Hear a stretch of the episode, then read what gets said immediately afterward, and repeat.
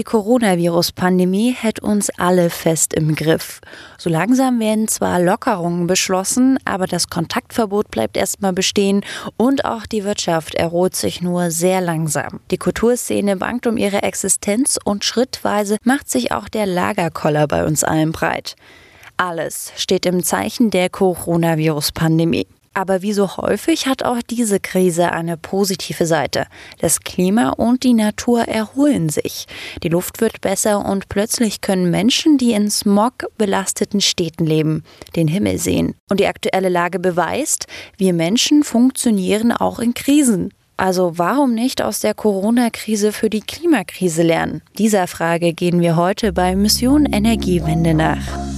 Mission Energiewende der Detektor FM Podcast zum Klimawandel und neuen Energielösungen. Eine Kooperation mit dem WWF.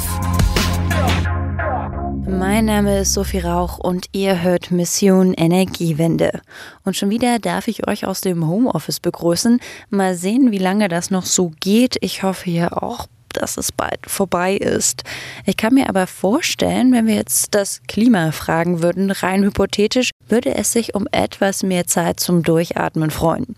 Während die Wirtschaft auf der anderen Seite darum bettelt, wieder mit 150 Prozent loslegen zu können. Aber wartet auf uns nicht nach der Überwindung der Corona-Krise gleich die nächste, nur weil es gerade nicht so präsent ist, wegen all den anderen Sorgen, die auch zu Recht im Moment wichtiger sind, ist dennoch das Klimaproblem und die Klimakrise bei weitem noch nicht gelöst. Der Klimaforscher Hans-Joachim Schellenhuber fordert deshalb einen sogenannten Klima-Corona-Vertrag und dass wir Lehren aus der Viruskrise ziehen. Aber geht das so einfach? Und was bedeutet das für die Klimakrise? Darüber spreche ich jetzt mit Professor Raimund Schwarze. Er ist für das Helmholtz-Zentrum für Umweltforschung tätig und widmet sich da unter anderem dem Themenbereich Umwelt und Gesellschaft. Und ich begrüße ihn jetzt ganz herzlich am Telefon. Guten Tag, Herr Schwarze. Guten Tag, Frau Rauch. Das Jahr 2020 steht ja im Zeichen des Coronavirus. Seit Mitte März sind wir auch in Deutschland von den schwerwiegenden Maßnahmen betroffen und nun werden erste Auswirkungen auf das Klima bemerkbar. Die Luft wird besser. Von China über Indien bis nach Europa ist die Stickoxidbelastung zurückgegangen.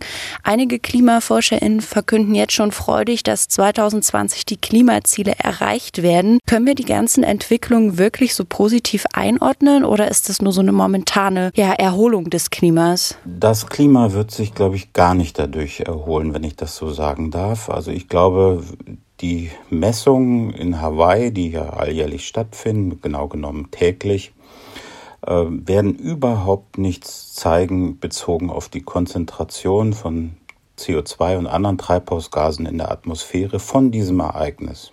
Warum? Weil es natürlich nicht weniger wird, was dort in der Atmosphäre schon angesammelt ist über Jahrhunderte.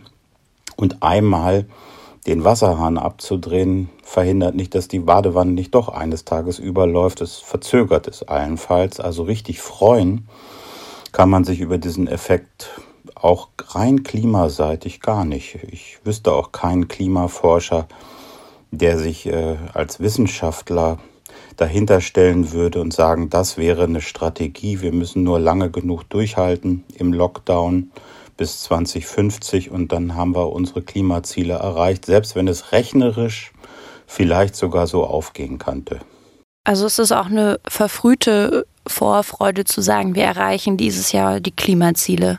Das ist äh, richtig, dass es viele gibt, die das heute behaupten. Ich selber, wie Sie wissen, bin ja im Rat für das Land Sachsen-Anhalt und da habe ich gerade den Befund bekommen, ja, dass äh, wieder erwarten, sage ich jetzt mal, die Klimaziele 2020 in Sachsen-Anhalt erreicht werden, ohne spezifische Maßnahmen, die da griffen, eben allein auf Basis dieser krisenhaften Entwicklung im Land. Das gilt für Deutschland sowieso, aber das galt schon vor der Corona-Krise, dass Deutschland die Ziele äh, schon erreicht auf Basis vielfältiger Entwicklungen, unter anderem eben wärmere Winter, aber auch Beiträge aus der krisenhaften Entwicklung unter dem Virus. Und weltweit wird es äh, für viele Länder gelten, dass sie ihre Ziele erreichen. Nur besagt das nicht. Das ist eine reine hm, Rechenübung. Man kann, es ist nicht zurechenbar und äh, es passiert auch nichts. Denn das eigentliche Ziel ist ja nicht, dass man das Ziel, das selbstgesetzte Ziel in Emissionen erreicht, sondern dem liegt doch zugrunde, dass wir die Art, wie wir wirtschaften wollen, wir Ökonomen nennen das den Kapitalstock, also das, was wir investiert haben in unser Wirtschaften, erneuern. Das passiert nun gerade nicht, sondern wir haben nur weniger Emissionen, weil wir uns weniger bewegen und einsperren. Das ändert unsere Kapitalstockstruktur gar nicht, also trägt überhaupt nicht dazu bei, das Ziel nachhaltig zu erreichen. Insofern auch wenn jetzt einzelne Landes- und Bundesregierungen und natürlich auch die Nationalstaaten in Klimaverhandlungen vielleicht jetzt Erfolge vermelden, dann sind es trügerische Erfolge, denn es bringt uns kein bisschen weiter, auch nicht bezogen auf die Klimapolitik. Hm. Sie haben es ja auch so schön gesagt, es verzögert die ganze Sache nur. Gibt es auch ähm, vermerkbare Nachteile, die gerade die Coronavirus-Krise dem Klima verursacht?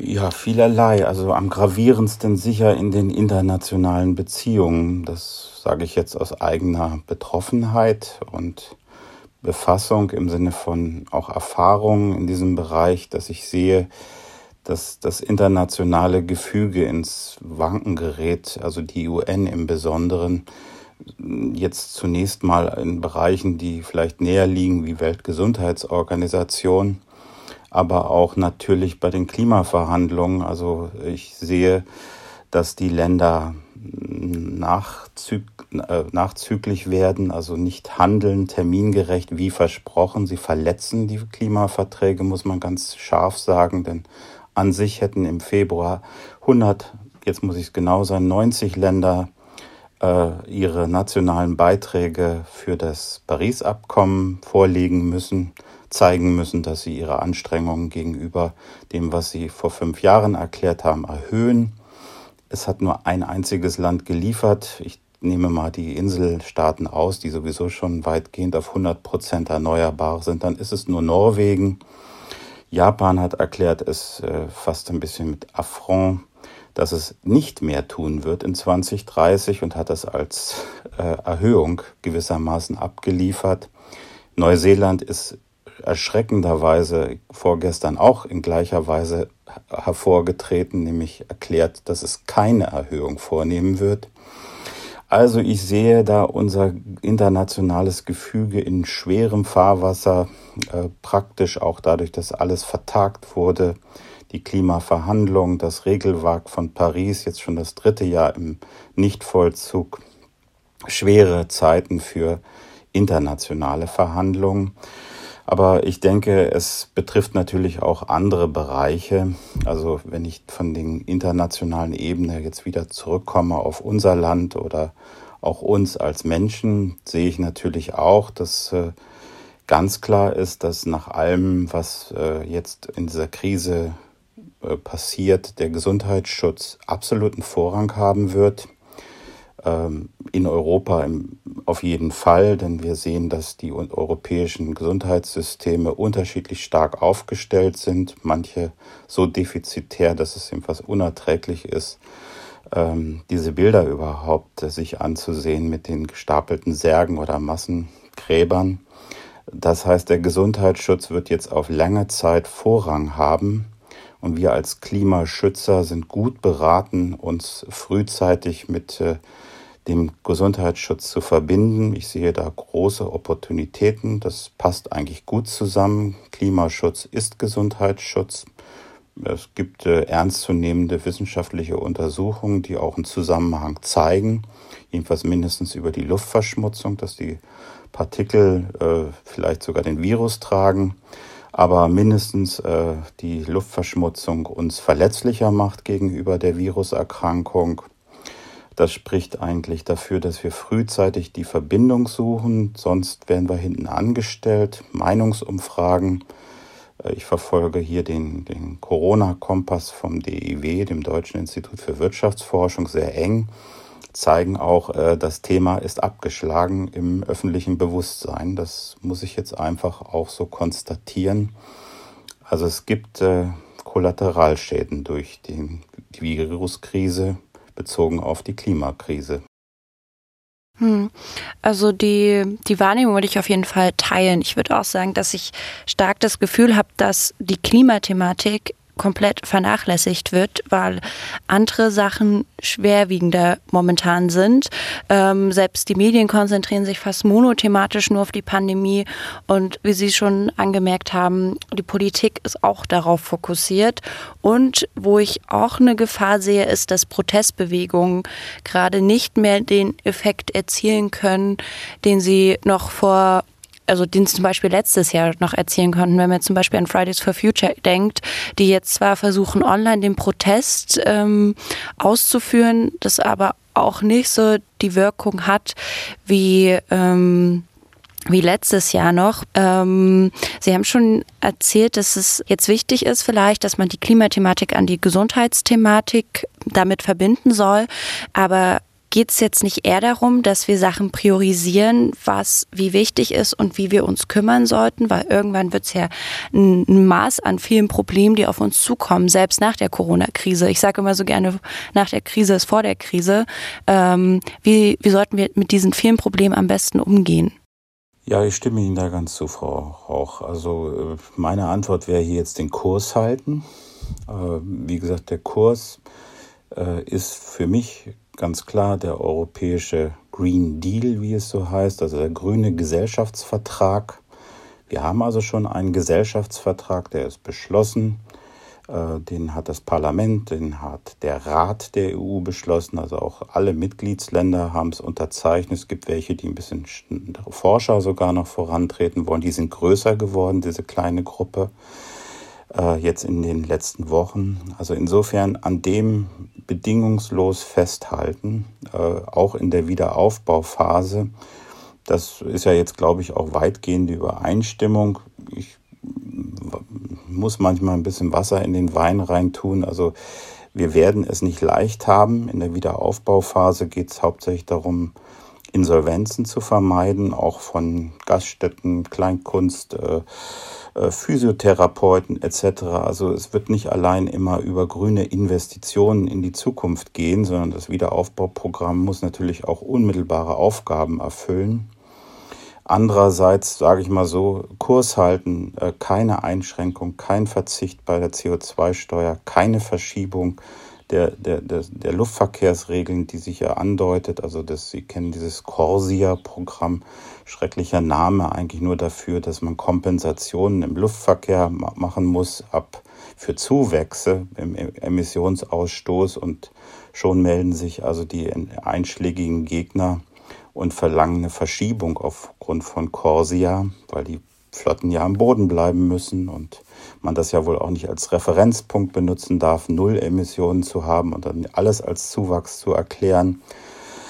Äh, viele, viele Probleme. Ähm, wichtig ist, wie gesagt, aus meiner Sicht Kurs halten, am Gesellschaftsvertrag der EU festhalten, äh, aber dann auch sich moderieren, das jetzt nicht zu denken, das ist die große Zeit für Wunschlisten äh, im Umweltschutz, denn wie gesagt, ich sehe, dass wir klugerweise auch anerkennen müssen, dass Gesundheitsinfrastrukturen in Europa und wir werden sehen, auch in der Welt noch verbessert werden müssen. Äh, das ist eine unmittelbare Gefahr und das Unmittelbare drückt immer stärker auf die, aufs Bewusstsein und die Angst und auch damit die politische Aktivität äh, als das Mittelbare, wie der Klimawandel halt so ist. Er ist letztlich mittelbar verglichen zu der Corona-Krise. Insofern, ja, ich äh, stimme Ihnen zu, äh, aber ich glaube, wir haben mit dem Green Deal Gott sei Dank rechtzeitig vor der großen Tsunami-Welle einige feste Flöcke eingeschlagen und auf die würde ich mich auch beziehen wollen im, im Nachhinein. Die dürfen nicht äh, angefasst werden. Ich fordere ja wie, wie ich jetzt in Medien ja auch schon erklärt habe, dass es äh, verfassungsgemäß verankert wird, das Ziel. Ähm, das würde dem noch einen gewissen Gehalt geben. Ich, äh, mehr als, äh, also als die Idee, jetzt einen neuen Solidarvertrag zwischen Generationen zum Beispiel zu machen. Hm, also auf jeden Fall konsequent bleiben in dem, was wir schon vorher festgelegt haben und jetzt nicht aufgrund der Krise weich werden. Genau, Also in diesem Kurs halten in schweren Zeiten ist, glaube ich, genau das Richtige. Ansonsten kleine Schritte. Jetzt zunächst äh, wird es in der unmittelbaren Nach-Corona-Phase geben. Also nicht erwarten, dass dann genau der große Wurf gelingt, sondern äh, festzuhalten an dem Kurs äh, und in kleinen Schritten auf jeden Fall danach auch einzuklagen, was wir einklagen dürfen. Hm. Sie haben es auch gerade schon in Ihrer Antwort davor angesprochen, dieser Generationsvertrag. Ähm, das ist mir auch aufgefallen, dass jetzt die Viruskrise ja ein ähnliches Konfliktfeld wie die Klimakrise geschaffen hat. Also jetzt zu Corona-Zeiten müssen junge Menschen Solidarität mit den alten Menschen zeigen. Bei der Klimadebatte ist es natürlich genau umgedreht. Ne? Da hat die Jugend gefordert, dass die Alten mehr Solidarität der Klimakrise gegenüber zeigen. Welche Probleme entstehen denn, wenn man jetzt plötzlich so einen generationsübergreifenden Zusammenhalt fordert? Ja, ich muss dazu sagen, dass ich das für, ja, ich wollte gerade sagen Hirngespinst, aber ich will eigentlich sagen, für eine falsche Analogie halte. Also wir haben so Generationenverträge, zum Beispiel bei der Rente, da geht es hauptsächlich um Geld. Äh, hier könnte man jetzt im übertragenen Sinne, also rein assoziativ auch sagen, naja gut, letztlich verzichten wir auch auf zum Beispiel heute Freiheiten. Und insofern ist es dann eben, kostet uns das was, auf, äh, wenn wir jetzt auf Freiheitsrechte als Junge verzichten zugunsten der Älteren. Nur halte ich das für eine Fehlanalogie, weil der Klimaschutz ist bedingt dadurch, dass wir über viele Generationen, nicht nur die lebende ältere Generation, aber viele ältere Generationen Schadstoffe akkumuliert haben. Im Prinzip eine ziemlich lange oder fast unendlich lange Kette.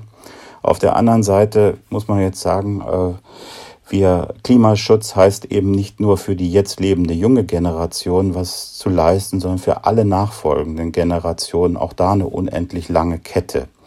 So ist der Rentenvertrag ja nicht gestrickt.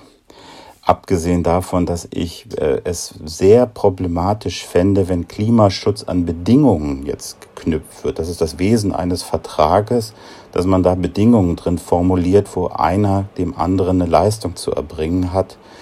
Ich würde sagen, also äh, wir haben diese Pflicht ohne Bedingungen. Das ist keine kein Vertrag zugunsten aller, wo äh, Bedingungen eingezogen werden, wo man das äh, einklagen könnte. Wollten wir denn wirklich, dass die äh, ältere Generation in diesem Fall als Nutznießer des Verzichtes der jüngeren Generation das einklagen kann oder umgekehrt, dass die Jüngeren sagen, nun, dann, ich will diesen Vertrag nicht, ich will lieber jetzt meine Freiheitsrechte ausleben und verzichte damit auf den Klimaschutz für übrigens unendlich lange Generationen, auch über die jetzt lebende junge Generation hinaus.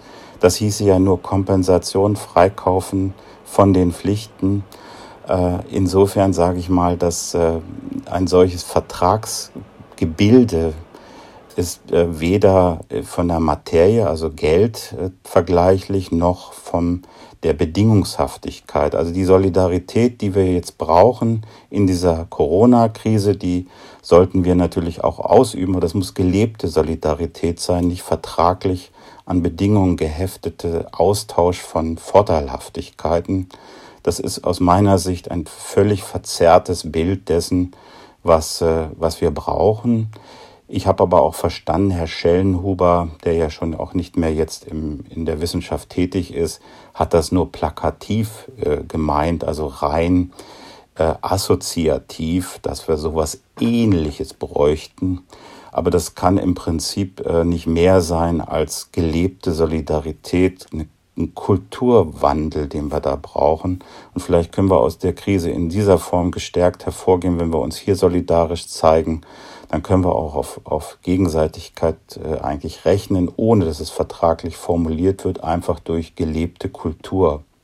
Ja, Herr Schellenhuber hat ja dann von einem sogenannten Klima-Corona-Vertrag gesprochen, was Sie ja schon angesprochen haben. Brauchst dann eher neue Umgangsregeln miteinander, die halt jetzt nicht festgeschrieben und vertraglich bindend sind, sondern die man halt aufstellt, so wie, wie es jetzt irgendwie auch so Höflichkeitsformen gibt, die gesellschaftlich anerkannt sind, ohne wirklich irgendwo festgeschrieben zu sein. Das genau wünschte ich mir, dass wir anschließend so höflich sind, wie wir es in anderen Zusammenhängen sind, also wo wir den Alten mal Vortritt lassen und umgekehrt die Alten natürlich auch wissen, dass sie den Jungen gegenüber Verpflichtungen haben und dass man der jungen Jugend Raum machen musste. Das war alte Höflichkeitsregeln und so muss eigentlich Klimaschutz zu einer Höflichkeitsregel werden, ohne dass man sie in irgendeiner Form in Verträge gießen muss. Denken Sie, dass die Gesellschaft dafür bereit ist, äh, so eine Höflichkeitsform neu mit aufzunehmen? Weil jetzt schon auch immer sehr am Anfang vor allem Leute gesagt haben, ja, ich sehe das nicht ein, deshalb auf meine Freiheiten zu verzichten. Sagen wir so, ich glaube schon, dass es äh, in kleineren Gruppen, Nachbarschaften, Gemeinden, ja, ich gehe bis hin zu Nationen leicht möglich ist. Also der, der, der Soli, der Solidarität, die Solidarität nach der Wiedervereinigung war ja auch so ein Verzicht äh, großer Bevölkerungsgruppen auf äh, Geld und frei, damit verbundene Konsum- und Freiheitsrechte war leicht zu verankern. Ähm, letztlich war es auch kein Vertrag in dem Sinne, sondern letztlich eine aufgesetzte Regel der äh, Regierung, aber alle haben sie ja doch letztlich akzeptiert. Schwieriger wird das international. Ich, da ist nun gerade die große, große Baustelle. Also ich sehe das Internet, die internationale Solidarität so sehr in Gefahr, dass ich mir auch jetzt nicht erhoffen könnte, dass das äh, gewissermaßen in so einem Automatismus aus der Corona-Krise eine gestärkte Respekt für internationale Solidarität gibt. Fast das Gegenteil. Insofern, ich, meine Antwort ist Jein. Also ich sehe sowas entstehen äh, in kleineren Zusammenhängen, die dem Klimaschutz nicht Genüge tun, denn letztlich ist es eben eine internationale Aufgabe. Ich hoffe, dass die Entwicklungen äh, sich umkehren, wenn die Krise in die zweite Stufe möglicherweise geht äh, und dann uns auch nochmal klarer wird, dass die internationale Verantwortung mindestens gleich groß ist wie die, die wir im eigenen Land haben oder in Europa, wo es noch nahe ist. Also Bergamo ist uns nah, äh, Bangladesch ist fern, aber möglicherweise sehen wir dort noch die viel schlimmeren Bilder und äh, ich hoffe, dass dann die gleiche Respekthaltung auch entsteht, die wir jetzt gegenüber unseren europäischen Nachbarn zeigen. Ja, ich finde es nämlich zum Beispiel auch sehr interessant, wie deutlich das Coronavirus gemacht hat, ähm, wie Folgen einer Globalisierung aussehen könnten. Und äh, wenn wir es jetzt aufs Klima übertragen und die, den Klimawandel, das ist genauso ein globales Problem. Was muss denn die internationale Gesellschaft realisieren, dass vielleicht die Zusammenarbeit wieder besser funktioniert? Ich bin ein bisschen ratlos, ich sage es Ihnen ganz ehrlich. Ich wünschte, ich hätte jetzt diesen, dieses Rezept, wie man das, was da gerade an Porzellan zerbrochen wird, wenigstens äh, begrenzen kann. Also es ist ja verheerend geradezu, wie das zerbröckelt. Gut, aber dann, wenn man nicht mehr viel weiß, dann nimmt man immer wieder seine Grundsätze. Und ich sag mal, ja, also auch da gilt dann im internationalen Zusammenhang an dem, was schon mal festgelegt ist, festhalten. Also Kurs halten, bloß nicht öffnen.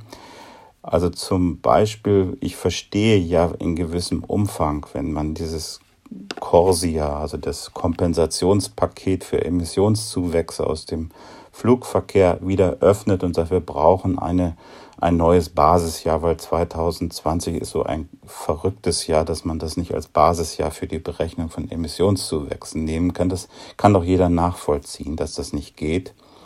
Trotzdem beharre ich darauf, dass ich sage, bloß nicht das gesamte Regelpaket wieder aufmachen, weil da geht mehr kaputt als jetzt äh, das Basisjahr erfahrungsgemäß. Oder bei der Frage, jetzt sollen wir die CO2-Besteuerung auf einen, in Europa einen verspäteten oder einen abgesenkten Pfad beziehen. Oder auch in Deutschland gibt es ja durchaus auch die Forderung von Industrieverbänden, jetzt bloß nicht dem alten CO2-Bepreisungspfad zu folgen, so wie festgelegt da sollten wir einfach möglichst auf Standfestigkeit setzen und sagen, nein, wir halten daran fest, denn gerade die CO2-Bepreisung wird nach der Krise das sein, was wir am meisten brauchen.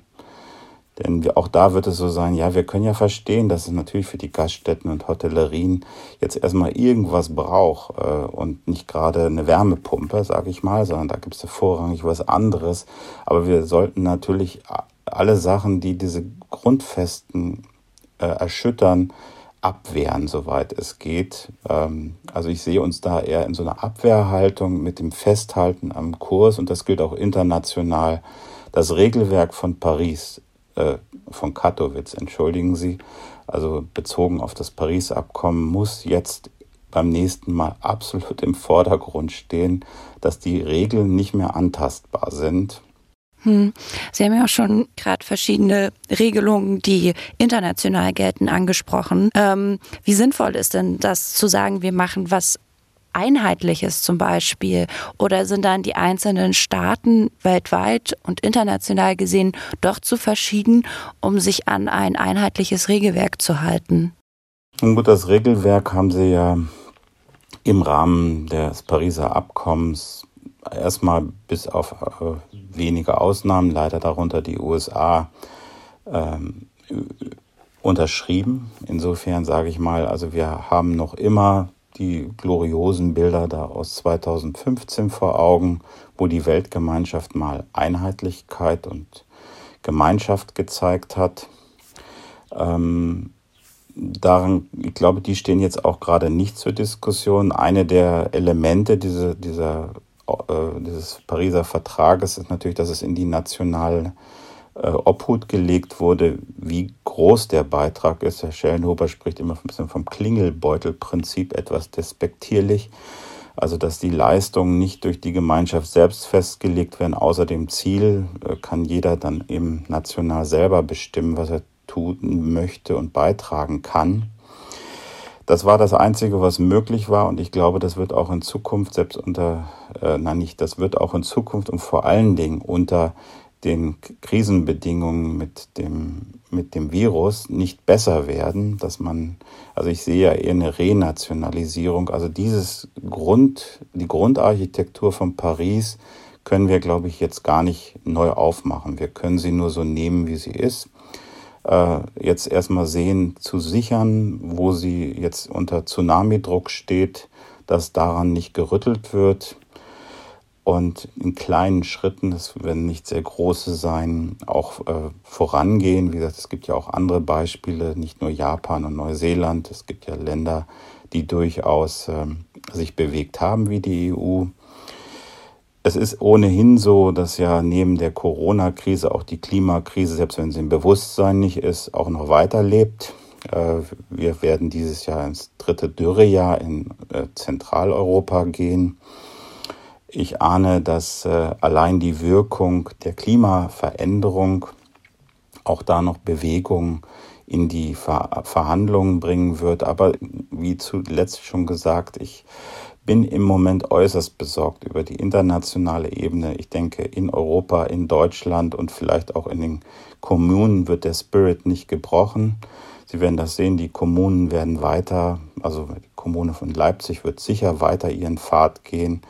Äh, aber auch, äh, sage ich mal, auf nationaler Ebene sehe ich jetzt nicht, dass in irgendeiner Form ernst zu nehmen daran gerüttelt wird, was da schon im Klimaschutzgesetz verankert ist. Und beim Green Deal gibt es ja jetzt ein klares Bekenntnis, ich glaube aller, inklusive unserer Kanzlerin, dass das unser, unsere Verfassung auch für die Nach-Corona-Zeit sein wird. Wenn wir jetzt mal weg von ähm, Institutionen gehen, die sozusagen die Regelung überprüfen, finde ich es wichtig, auch über die Solidarität zwischen den Staaten zu sprechen. Das wird ja oft auch kritisiert, dass zum Beispiel die großen Industriestaaten, dass denen vorgeworfen wird, dass die viel mehr Schuld, also hier in fetten Anführungsstrichen, am Klimawandel haben als kleinere Staaten. Ist es da nicht wichtiger, dass man wieder mehr zurück auf die Solidarität geht und sagt, okay, wir verteilen die Verantwortung so, dass sie, sag ich mal, der Wirtschaftsgröße oder der, ja, der Wirtschaftsgröße des Landes irgendwie entspricht?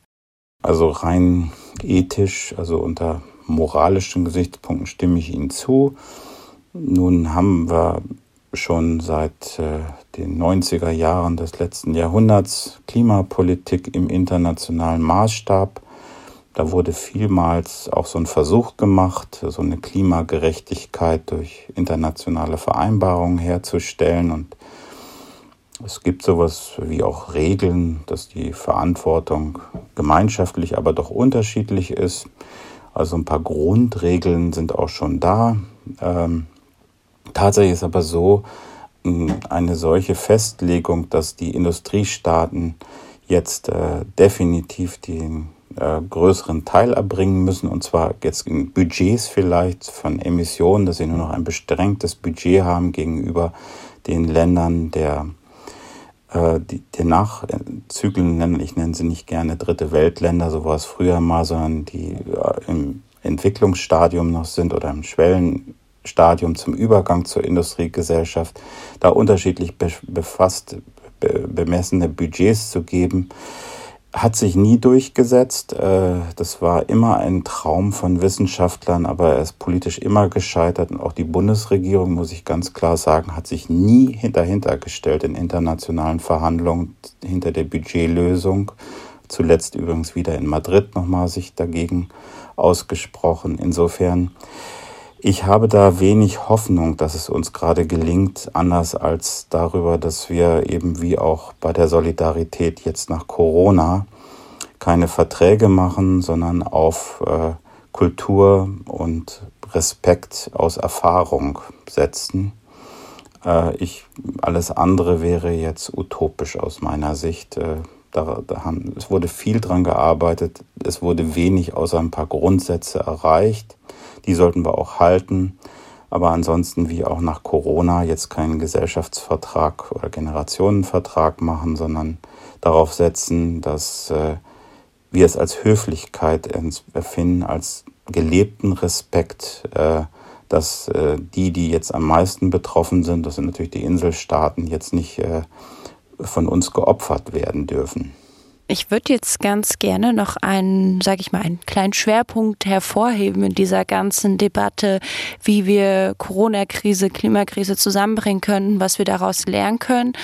Ein großer Punkt, der derzeit Politik, Medien uns alle persönlich auch gewissermaßen betrifft, ist der Zustand der Wirtschaft. Also die Wirtschaft leidet gerade sehr stark unter den ganzen Maßnahmen. Damit kann man schon mal sicher sagen, dass man langfristigere Lösungen braucht, wie Wirtschaft und das Klima gemeinsam profitieren können, wenn das überhaupt geht. Und das ist meine Frage, inwieweit können wir denn zum Beispiel Wirtschaft und Klimafreundlichkeit gut vereinbaren?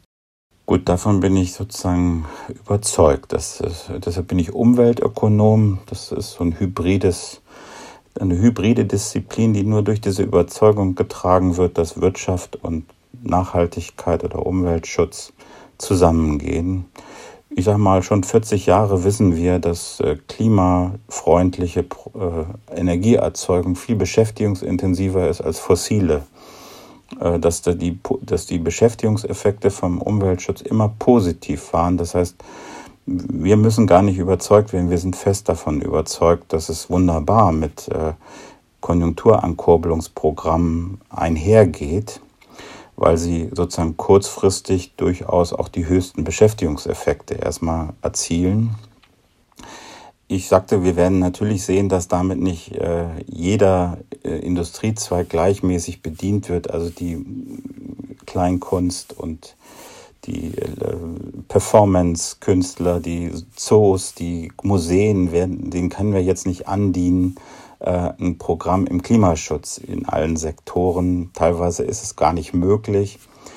Äh, es ist auch so, ähm, teilweise müssen wir überhaupt erstmal wieder die Infrastruktur aufbauen. Die wird jetzt so einen Schaden nehmen im, im Wirtschaftsbereich, dass es erstmal wieder so eine Art äh, in Gang setzen bedarf. Also ich darf nochmal sagen, ich hatte jetzt gestern ein Interview, da ging es um den grünen Klimafonds. Wir sind jedes Jahr ab diesem Jahr verpflichtet, 100 Milliarden US-Dollar als Weltgemeinschaft in den Klimafonds zu zahlen, äh, selbst wenn es dazu käme. Also alle treu auch das tun, was schon schwierig ist, dann hätte dieser Klimafonds gar nicht genügend Projekte. Die Pipeline ist zu klein, um überhaupt das Geld auszugeben, einfach weil jetzt die Infrastruktur fehlt, sowas umzusetzen.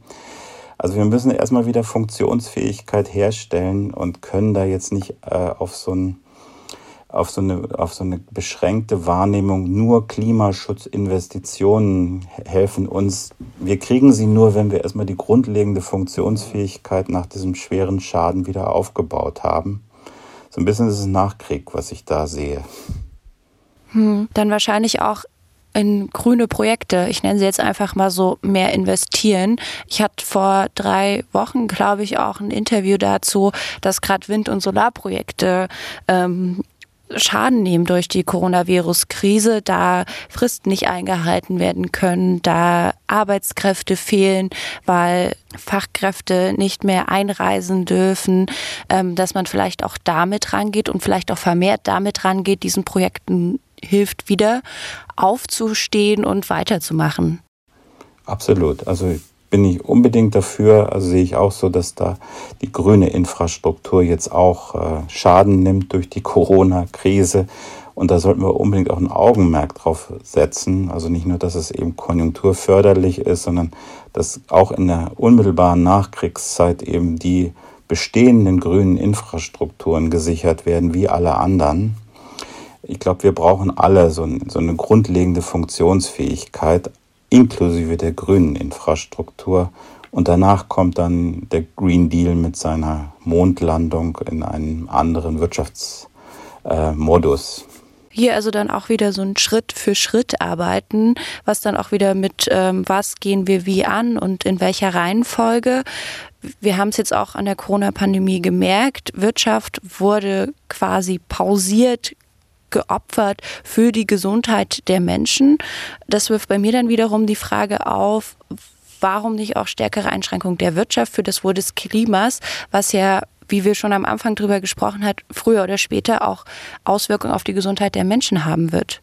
Na gut, ich bin eher, wie Sie sagten, für eine Strategie, also kein, kein Hoffen, dass das alles jetzt so äh, gerade so gut zusammengeht. Ich glaube, es geht gerade nicht so gut zusammen. Äh, grüne Investitionen sind Umbau des Kapitalstocks und eine andere Lebensweise, nicht die Unterdrückung von Leben und das Festhalten am Kapitalstock, der wird ja jetzt praktisch gar nicht betroffen. Das ist überhaupt der einzige Naturgefahr, wo äh, die Pandemie, wo der Kapitalstock überhaupt nicht angerührt wird bis auf die, wie Sie gesagt die Gefährdung von Infrastrukturfunktionen, also Insolvenzen und äh, ja, fehlender Betrieb sozusagen. Aber hier haben wir, so, hier haben wir sozusagen keine günstige Verzahnung, die, auto, die automatisch zu einer Synergie führt, sondern wir müssen Strategien entwickeln und da fand ich jetzt Ihre Idee ganz überzeugend zu sagen, wir müssen eben die Infrastrukturen wieder auf so eine grundlegende Funktionsfähigkeit bringen. Wir können sie vielleicht nicht gleich grün machen, aber wir können alles, was grüne Infrastruktur ist, absolut prioritär beim Erhalt der Infrastrukturen und beim Wiederaufbau der bestehenden Infrastruktur betrachten und dann natürlich bei allem, was darüber hinausgeht, jetzt diese grundlegende Funktionsfähigkeit wiederherzustellen, auf grüne Investitionen in die Zukunft setzen. In so einer Verbindung haben wir dann eine Strategie und hoffen nicht auf äh, Automatismen. Ähm, ich bin nicht ein Freund davon, dass man das, äh, das, den Modus des Lockdown in irgendeiner Form weiterträgt in die Zukunft weil unter dem Lockdown ja nicht nur viele Bereiche wie Wirtschaft, Kultur leidet, sondern auch die gesamte Gesellschaft. Die steht ja jetzt auch vor komplett neuen Herausforderungen. Ähm, vor allem, ich glaube, da kann ich für viele sprechen, ist der großflächige Verzicht gerade das, was uns sehr zu schaffen macht und irgendwo immer die Hoffnung mitschwingt, dass das irgendwann ein Ende hat. Wir wissen zwar noch nicht wann und es ist noch nicht absehbar, aber die Hoffnung ist immer noch da. Wenn wir jetzt aber über die Klimakrise sprechen, müssten wir ja auch irgendwo unser Konsumverhalten mit ändern und das dauerhaft und halt nicht so zeitlich begrenzt, wie es jetzt diese Pandemie fordert. Was muss sich denn in unserem Denken da ändern, dass wir solche Verzichtssachen oder solche Änderungen in unserem Verhalten nicht als persönliche Belastung, sondern als Chance sehen. Gleich das häufig mit, zum, mit einer Diät. Also wir müssen ja verzichten auf Konsum, also etwas weniger zu uns nehmen von Dingen, die wir genussvoll finden.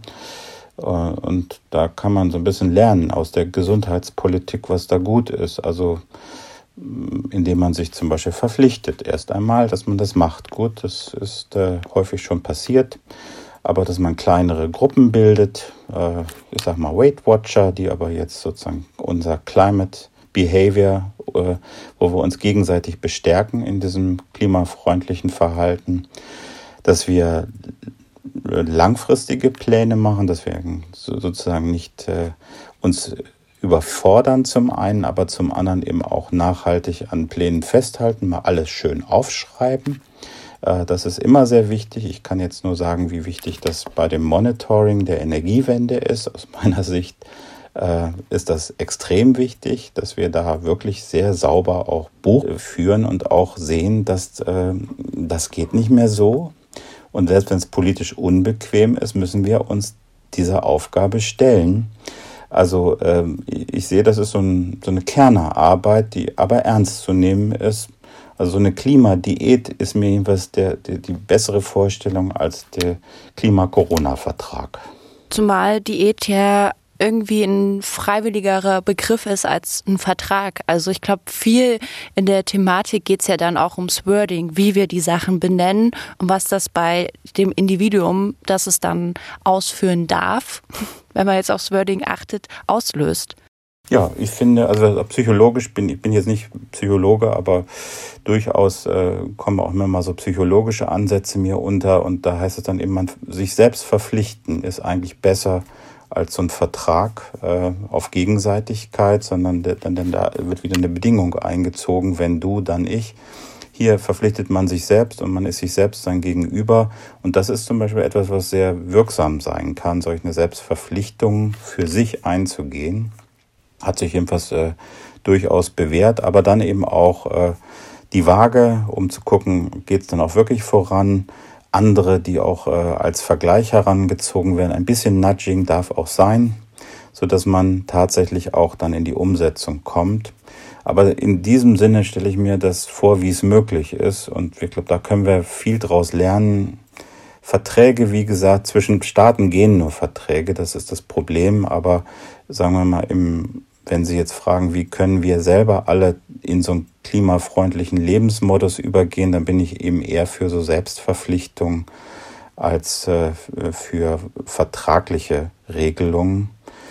Also es ist doch leicht, äh, dass wir uns verpflichten, auf Flüge innerhalb Deutschlands zu verzichten. Ich verstehe es bis heute auch nicht, warum sich zum Beispiel äh, meine Organisation damit schwer tut, das jetzt umzusetzen ich glaube, da, das äh, ist etwas, was wir relativ leicht umsetzen können und auf große Zustimmung, jedenfalls im Rahmen von Wissenschaftsorganisationen treffen müssten, dass das in Zukunft nicht mehr nötig ist, nach, nach Köln-Bonn von Berlin aus zu fliegen. Das ist auf jeden Fall ein wichtiger Punkt auch in dieser ganzen Debatte. Ähm, dieser Selbstverzicht ist auch ein ganz interessanter Punkt, weil ja jetzt an diesen Coronavirus-Maßnahmen auch häufig kritisiert wird, dass unsere Freiheiten und die Grundrechte stark eingeschränkt werden.